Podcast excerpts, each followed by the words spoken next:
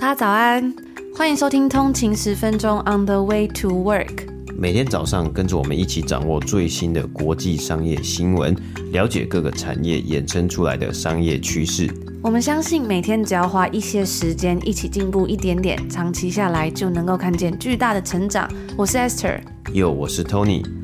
让我们一起在通勤的路上前往世界。家早安，今天是十月十三号星期五，欢迎回来通勤十分钟。大家早安，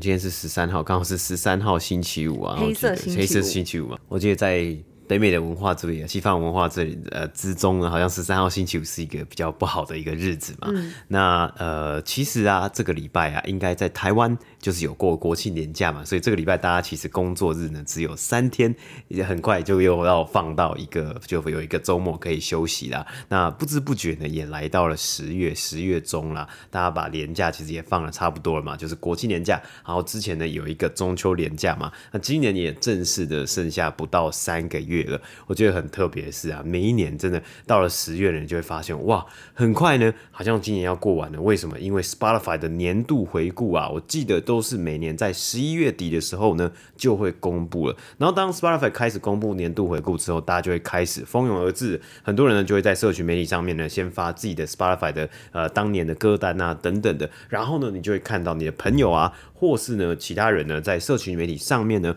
分享今年所完成的目标以及里程碑。那当然，我觉得分享里程碑还有目标是很棒的事情。可是呢，就很容易啊，会陷入一种哎，formal 之中啊，会发现说啊，那如果我自己呢，是不是我看到别人的里程碑，然后你就看到别人的贴文啊，然后再看看自己呢，就会发现哎，那是不是我自己今年一事无成？我怎么比别人逊色？这种比较的循环呢？那在这边呢，跟大家分享一句我们在每日鼓励的今年的十月开头的一句话，分享给大家：It is far more common for people to allow ego to Stand in the way of learning。很多时候呢，这中文可以直翻叫做“很多时候人们都将自负摆在学习面前”。这句话呢是 Ray Dalio 写的。那 Ray Dalio 呢是桥水基金的负责人嘛？其实这句话应该是出自于他最有名的一本书《Principle 原则》这本书之中啊。我记得通勤族呢，很多通勤族也都很推荐这本书啊。那希望啊，我也希望用这句话呢，可以跟大家一起砥砺。那这句话很重要的一句一个字呢，就是 ego 啊。ego 其实在英文里面直翻就是自负嘛，或者自大。等等，但我自己认为呢，你也可以解释成为呢是情绪啊，或是焦虑啊。那我们呢很通常啊都会陷入这些情绪之中呢，却没有发现啊，其实还有更多学习和成长的机会啊。当然呢，个人的情绪还有精神也是非常重要的嘛。如果诶你今天你觉得诶你有点忧郁啊，你有点焦虑的话呢，当然是要好好的先认知到这件事情的。但是呢，我都会自己跟自己说呢，诶我现在的感觉如何？然后呢，再去了解啊，去认知，说我有这样子的感受，不管是好的，不管是坏的，不管是情绪高昂的，或是不管是情绪低落的，然后呢，再思考说，诶，我要怎么找到明确的下一步的行动？而这时呢，将重心放在哪一边，能够哪哪一个地方呢，能够让我学习和成长呢？就是一个我觉得是一个不错的方法，想要分享给大家了。那其实这样子的想法呢，我觉得就是比较偏向 growth mindset 或是 growing mindset 嘛，你总是呢会有机会呢，可以找到学习的方式，或是学习的领域，然后呢，不去让其他的事情呢去阻挡你的学习。那因为十月啊，其实是一个很特别的月份呐。因为虽然我们刚刚讲到，哎，很快了，今年就要结束，大家都要发年度回顾了嘛。不过呢，其实我们还是有将近七十天。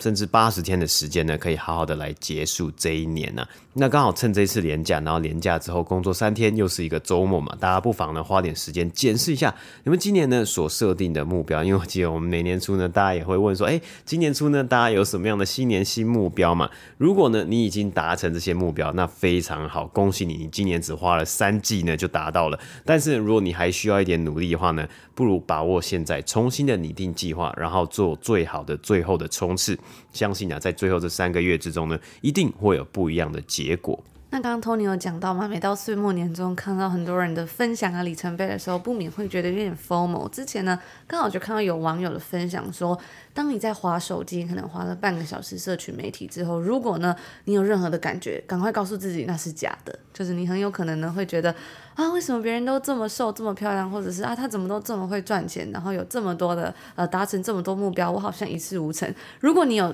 就是心中出现这样的感觉，在呃滑了社群媒体三十分钟之后呢，千万要告诉自己，这都是假象，这都是假象。那我觉得这还蛮有效的，对我自己而言，因为我自己就会发现呢、看过这个分享之后，我更有意识的在呃，可能有时候华社群媒体之后呢，要升起一股自我批判的感受的时候，马上就告诉自己停止，就是人是要跟自己比，而不是跟别人比的。嗯，对啊，所以其实在这边呢，也不是说哦，别人所有的发的东西啊，所有所有达成的事情都是假的，而是呢，其实这个东西呢，是跟自己呢去认知自己的感受，然后呢去调试好自己的心态，然后再去过好每一天啊，或是做你接下来该做的事情啊，不然我觉得这里重点呢，就是很容易呢，大家很容易。因为社群媒体上的种种的事物呢，然后去影响到你的当天呢，可能你当天的工作啊，或当天的心情啊，或是呢，好像那一天可能就毁了，因为你那一天你可能就是在这个无限的循环之中啊。那讲到目标啊，相信大家可能会说，哦，很急啊，说，诶，那我如果没有达成今年初的这个今年定下的目标，是不是就呃很不好啊，很弱啊，很烂啊之类的？那在这里也跟大家分享一下，其实在今年初的时候呢，我们就有设定一个目标，就是我们希望要养成慢跑。的习惯，这样子的一个目标。那我自己呢，其实更是立下了要在希望在今年底之前，就是一年的时间呢，完成一场半马，就是跑呃半马，大概是二十一公里吧，我记得。然后半马这个目标，现在想想好像还是蛮天真的。那但是呢，我想要跟大家分享的是呢，为什么我当初想要设这个目标？其实我那时候的想法非常。超级的天真啊！那时候就想说，哎、我们其实平常节目上很常爱讲这件事情，就是每天进入一 percent 呢一个一年下来就会成长多少？成长三十七 percent。那我就讲，呃，这里就是。这是直接的，就是很直观的一个数学，就不是说非常的仔细的数学。我就想，如果我每天呢多跑一公里的话，我是不是一年之后呢，我至少就可以跑三十多跑三十七公里了？那其实通常啊，这个全马好像是四十一公里还是四十二公里嘛，所以我其实，诶，如果这样子的话，那我是游刃有余啊。我一年之后呢，应该就可以跑一个全程的马拉松了嘛。所以当初呢，其实是想要诶去参加一场半马，但是呢，其实我目前进度啊，大概是只有半马的一半而已啊。不过啊，其实在这个就是跟大家分享一下嘛。不过在这个过去的九个月之中呢，因为啊培养了运动的习惯呢，其实让我自己的体力也更好了，而且我可以感觉到，我可以更加的专注在不仅是我的工作上面啊，或是呢，甚至是在呃通勤十分钟这个 podcast 上面，然后呢还享受了多伦多呃现在已经结束了这个夏天在外跑步的这个漂亮风光啊，是真的在国外呢，就是我觉得来到加拿大。唯一唯 唯一几件呐，可以 appreciate 很感激的事情呢，就是加拿大的夏天非常非常的舒服。那今年呢，还有三个月的时间，或许呢，我知道我可能没有办法，因为加多伦多的这个天气不允许，没有办法参加一场正式的半马比赛。但是呢，我知道我自己呢，还是有机会可以累积跑到半马的实力。那就跟大家一起共勉，跟大家一起加油呢。如果你还有一些目标，或是还有一些计划还没有达成的话呢，我们还有最后最后的两个多月，甚至应该不到三个月。但是两个半月的时间呢，可以来去达成。我们要跟大家分享的第一个新闻呢，我觉得非常的有趣，就是米其林即将要开启饭店的评比。米其林指南呢，他们首度推出是在一百二十三年前，也就是一千九百年，西元一千九百年，现在已经是呃二零二三年了嘛，所以是算是真的蛮久、蛮有历史了。当时呢，轮胎公司米其林希望推动消费者多多开车去法国各地游玩，借此提升对轮胎替换的需求。这样子的操作。哇，真的非常的有创意。那这个操作呢，在《竞合策略》这本书之中，其实也有提到，就是将汽车轮胎跟旅游指南作为互补品，相辅相成，带来更多的商机，甚至到后面呢，还有车贷啊，然后公路的建造等等的，真的非常的有趣。而米其林指南之中呢，不仅仅是有餐厅啊，还有餐厅的评价，还有包罗万象的旅游资讯。在疫情之后，旅游需求大幅回归，米其林指南也在近日宣布，除了原有的餐厅星等的评价之外呢，即将要在明年二零二四年首度推出全球饭店评比。跟星星不同的是，就是跟米其林他们的可能三星餐厅啊、一星餐厅比较不一样的是，这次的饭店评价呢，将会用钥匙来作为代表，就是饭店你开门会要用钥匙嘛，以前啦，现在很多是房卡或是密码，并且呢是以全球超过五千间饭店作为评估的范围，不像是以往以城市或者是地区为主。会有这样子的区别呢，是在于米其林指南在五年前他们收购了一间线上预订高档奢华饭店的公司，而在发展一百多年之后，米其林指南也有了自己的商业模式，例如接受其他公司的赞助啊，像是不同地区的旅游观光局以及航空公司，还有不同产品的公司。但是呢，在饭店的这个部分，米其林指南因为之前有收购的公司，所以在的网站上，旅客其实是可以直接去订房的。所以米其林指南呢，也可以拿到订房的抽成。因此啊，这也是他们推出全球饭店评价的动力之一。预计评价的方式会跟米其林给餐厅星等类似，也是由该公司担任神秘客的员工亲自去体验住房，然后写下感想，并根据打分的范围来做出最后的评比。那在加拿大的多伦多还有温哥华呢，其实是在这两年呢、才开始有米其林推荐跟星等的餐厅，感觉好像比台湾还晚了蛮多的。而且呢，以多伦多目前摘星的餐厅来说，大部分竟然呢是日式的板前寿司，就是 omakase。那我就在想说，嗯，我们应该还不如直接去日本吃就好了，因为啊，其实，在多伦多这边的板前寿司呢，价格可以说是非常的昂贵。我印象中啦，好像就是动辄就是什么三五百块加币，就是嗯，可能就是五千一万块台币这样子。虽然台湾的 omakase 应该也是要价不菲，嗯，就是，但是我我我好像有去查，然后有一间呢是刚好最近，因为刚好这几个礼拜多伦多也是公布了最新的一个一轮的名单呐、然后有一间好像也是日式的那种 omakase，然后它是拿一星。那我去看呢，它的就是它的套餐呢、啊，就是它因为 omakase 嘛，所以它套餐啊一个人就是三百三十块加币，三百三十块加币呢是不含小费跟不含税的，三百三十块呢要先乘一个零点一三，就十三趴的税，然后呢你可能要再乘一个可能呃，因为这种东西其实都不便宜嘛，而且它有高档的服务嘛，所以在这里呢，国外通常啊，假设如果要吃这样子的餐厅的小费，我在猜啦，预估呢可能小费要给十八趴到二十几趴不等哦，现在我们。之前讲过小费这个东西嘛，可能会给到二十二趴或二十三趴。然后呢，你如果这是单纯是吃就寿司啊，吃这个手捏寿司而已嘛，所以你如果还要再配酒的话呢，好像你 wine pairing 啊，还是 sake pairing 啊，可能要再加个一两百块加币啊。所以一整餐加吃下来，一个人可能我再猜应该就要六百块到七百块，那两个人呢就要一千四，一千四呢大概就是一张机票了。假设三百多块的话，这样粗估，假设给个二十趴小费，就是如果你还有什么 wine pairing 之类的话，那个小费啊，就是要给到好几千块的，我觉得也是蛮惊人的。那其实从可能多伦多或温哥华飞到日本的价格呢，可能就是一千二到可能两千多块加币不等的这个机票的价格。想一想呢，还不如直接去日本吃就好了。而且我自己是觉得。就是感觉在这边的这个服务啊，因为日本有这款待的服务精神嘛，我觉得。其实还是不太一样的，我觉得还是日本最到底。嗯，对啊，那其实当然他们摘星一定是有他们自己的功夫啊，还有他们自己的能力，而且其实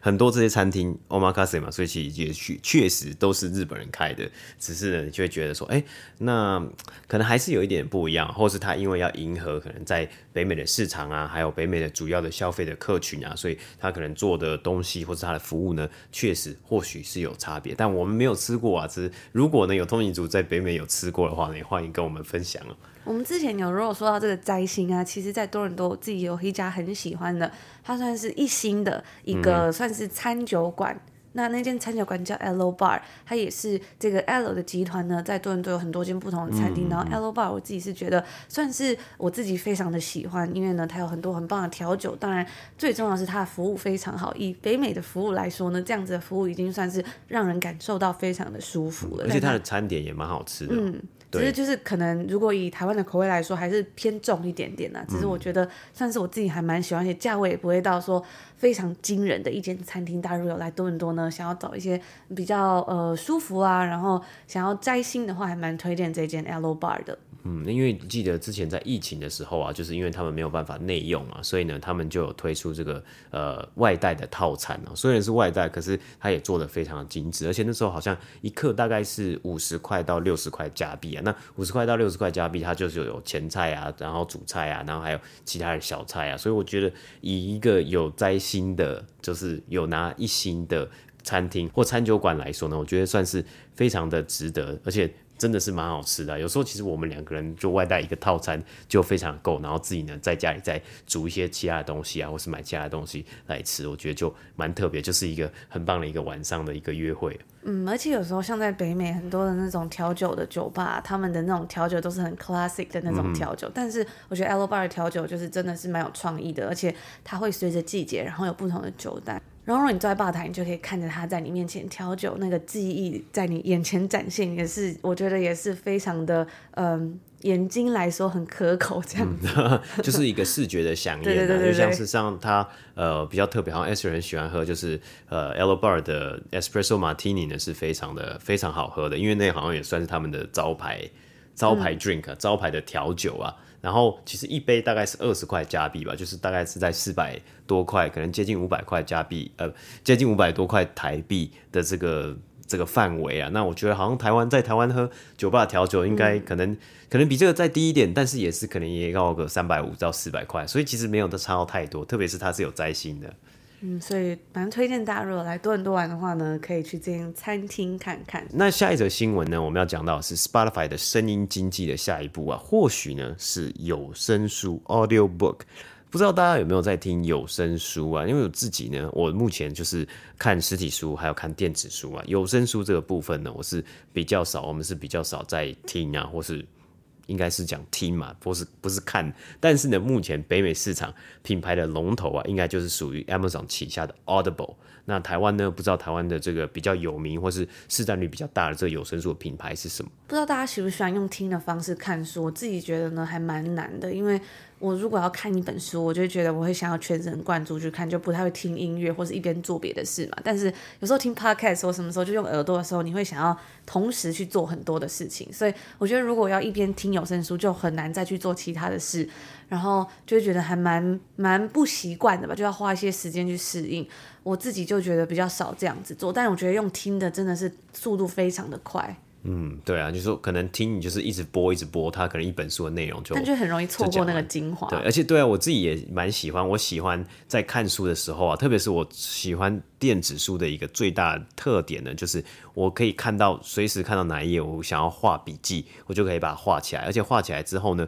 就会有一个集中的一个地方，你可以去找到，哎，你所画对于这本书所有的笔记，然后呢，你就可以想个办法呢，把它汇出到你的电脑啊，可能到你的 Notion 啊，或是到你的数据库之中呢，然后写你自己的一个可能读书心得之类的嘛。对，所以用。这种有声书的方式好像就比较难去做笔记或什么的。你如果要做笔记，可能就是你要你要在这边做一个 note，嗯，然后你可能要点回那个地方，然后再用听的，好像就有一点麻烦。或者说，因为对我们来说呢，很多时候我们读了很多书都要跟大家分享嘛，嗯、就觉得哇，这书这个部分很棒，一定要跟通讯组分享到这个内容，很想要让大家知道。但是如果是用听的话，好像就很难把那个字就是变成文字的话，就有点麻烦。嗯，没错。那其实呢，对于 Spotify 来来说呢，他们最近啊，就是在重新的整顿他们自己的 Podcast 的这个战略，以及呢，他们在声音领域上面的这些策略啊。那他们在最近呢，也宣布了要加入有声书的市场啊。其实他们一直以来呢，就是已经都有陆陆续续在做或是在推出有声书了。不过他们在上个礼拜的时候呢，是宣布啊，他们将提供他们付费的的订阅的用户呢，超过十五万本。有声书的内容可以让有订阅 Spotify 的这些听众啊免费收听。那目前呢、啊，现在已经有在实施的市场呢，会是包括英国还有澳洲。那美国地区的听众呢，将是在今年的冬天呢，可以来使用这个功能。那 Spotify 呢，其实在过去几年呢、啊，疫情之前的二零一九年、二零一八年开始呢，就大幅度的投资 Podcast 这个声音经济嘛。但是啊，似乎是没有得到。该有的报酬率，因为他们花了非常非常多的钱嘛。比较明显的一个例子呢，就是哈利与梅根嘛。那梅根的这个 podcast 呢，好像做了一季十集还是十二集呢就没了，所以呢，很多人呢会认为这是一个糟糕的投资啊。因此啊，Spotify 也希望可以透过这一次透过有声书呢，再度来去吸引新旧用户的订阅和续留在平台上面。为了要做到这一点呢，他们就提到目前的规划呢是，如果有付费的用户呢，每个月是可以收听。十五个小时的有声书内容。那你如果超过的话，就是诶，你听超过的话呢，用户可以再额外加购将近十一块美金的这个十小时的内容。等于说，你可以再花十一块美金呢，然后再买十小时的内容了。那 Spotify 目前呢，也已经和各大的出版社达成协议啊，甚至呢，这些书籍的作者呢，都有机会啊，根据观众收听的时数呢，来获得分润啊。其实，在这边呢，我觉得啊，其实十小时的内容啊，一本书呢，如果英文书来说，我我自己目前的预估应该是四个小时到五个小时应该可以念完呐、啊，或是甚至是可能更短呐、啊。所以十个小时的内容呢，大概就应该可以塞得到两本书，甚至到三本书。这是我大概我稍微粗估一下。那等于说，你十一块呢，十一块美金买三本书。算是对于很多的听众来说呢，应该他们会觉得在 dollar amount 上面呢，在这个金钱的价值上面是蛮划算的。因为在北美呢，其实你要买一本书的话呢，可能一本书现在大概在二十块美金到三十块美金不等的。那有时候如果有打折，可能十块美金嘛。不过那是一本书的价格。所以有声书呢，我记得在有声书的定位的一个策略上面呢，一直以来他们都是以一个比较比平常实体书啊或其他的书籍再便宜的一个呃定价的一个策略。那么对于串流平台来说，像 Spotify 啊，其实提升价值呢是有助于留住他们的订阅用户，并且呢增加平均客单价呢，也会对于整体的销售额有帮助。所以这一次的有声书策略呢，就是抓准了这两个目标，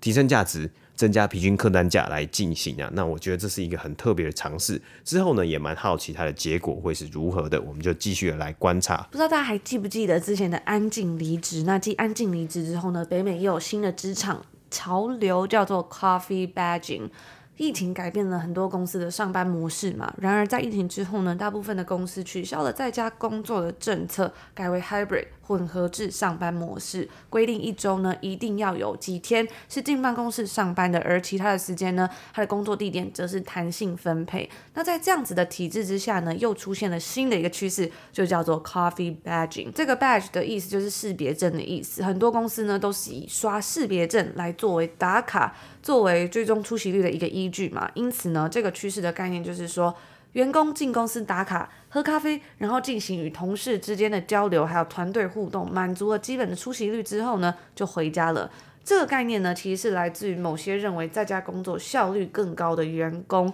他们将进公司的时间缩短，从十一点刚好参与到午餐的活动，然后到三点呢就提前离开，避免通勤尖峰塞车的时间。不过呢，这些员工也有提到啊，他们并不只是只有上半天的班而已，而是把自己的工作跟业务从早上在家里就开始做，开始办公，提早回家之后呢，也会继续上班，然后把事情做完。那根据另外一间美国的公司叫做 Owl Labs，在六月份对于两千名在 Hybrid 混合制度上下班的劳工做的一个调查中，就显示出有一半的人呢，其实有尝试过这种 Coffee Badging，而且还有额外的百分之八的人呢，虽然没有做过，但是他们也愿意试试看。嗯，对啊，其实我觉得这算是一个潮流跟趋势。那当然也不有可能每一个员工或是每个公司所出现的这个现象可能是不一样的。但是呢，我在这里呢，确实确实有看到，因为多伦多的市区呢，呃，比较多，就是多伦多市区呢都是公司嘛。然后呢，很多的人其实是住在可能通勤要一个小时甚至超过一个小时的地方，所以有的蛮多的呃公司的人呢，他们会。早一点，就是真的是下下班时间会提早，可能四点半的时候呢，就先去赶车，然后呃，但是呢，相反的，他们可能在早上的时候，虽然呃这个公司可能是规定九点上班嘛，九到五嘛，那早上的时候他们可能就是八点半的时候就进公司，那下下班呢就可能四点半，甚至呢将近四点的时间呢就可以回家，就可以提前回家了。因为如果你遇到了真的是通勤的这尖峰潮的时候呢，应该会很痛苦，而且你回家路程呢非常的遥远嘛，所以你如果工作到五点五。点半的话呢，会呃回家时间就非常的晚，而且在北美的工作文化确实啊，九点上班呢，呃，这个大部分人大概就是准时九点上班，五点下班呢，当然五点一到啊，其实就没有人在工作了，所以这是一个蛮特别的一个职场文化。那以上呢就是我们今天星期五要跟大家分享的内容啦。刚开头呢有提到，呃，今天是十月十三号黑色星期五嘛，那在北美其实我们今天还是十月十二号，而明天呢，其实我看到网络上蛮多的新闻，都说明天十月十三号呢，因为最近有很多的关于以色列战争的新闻嘛，那在北美的呃大家呢还是要小心一点，因为明天可能会有蛮多黑色星期五，可能会有一些在外面比较多混乱的状况，所以大家可能出门呢还是要小心一点，在这边稍微跟大家分享一下。那以上呢，就是我们今天要跟大家分享的所有内容啦。上礼拜我跟大家稍微提到有关于我们本来要做的抽书活动嘛，但因为呢，就是我们上一次的抽书呢，还有蛮多的通信组还没有回复，所以我们就是移到下一个礼拜一起来进行。就是呃，我们会有 VIP 的抽书活动，也会有就是非订阅用户的抽书活动，所以大家可以稍微期待一下哦。那我们就在这里祝福所有的通勤组，今天星期五有一个愉快的开始，美好的一天。那我们就下周见喽，下周见，拜拜。拜拜。